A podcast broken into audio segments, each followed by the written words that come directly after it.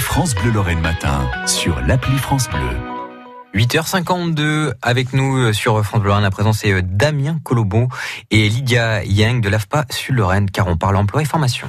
Bonjour Lydia Yang.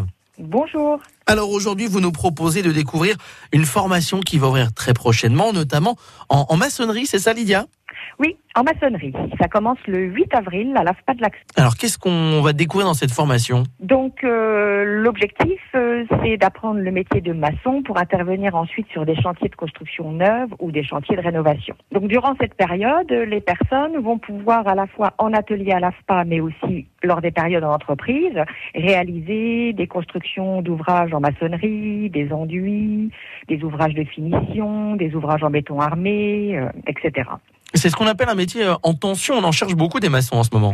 Oui, effectivement, c'est un métier en tension. Il y a euh, beaucoup d'offres d'emploi, à la fois euh, dans les entreprises, mais aussi euh, en intérim. Alors combien de temps va durer la formation La formation, donc, euh, commence le 8 avril et termine le 18 octobre. Donc on peut postuler euh, dès maintenant. Euh, ça se passe comment Donc, euh, bah, il faut euh, venir euh, au centre AFPA de l'Axou pour euh, déposer son CV et prendre euh, un rendez-vous. Il y a des prérequis Alors au niveau des prérequis, donc c'est ouvert à tous les publics inscrits à Pôle Emploi et euh, ce que l'on demande bien sûr, c'est avant tout euh, une euh, bonne santé physique.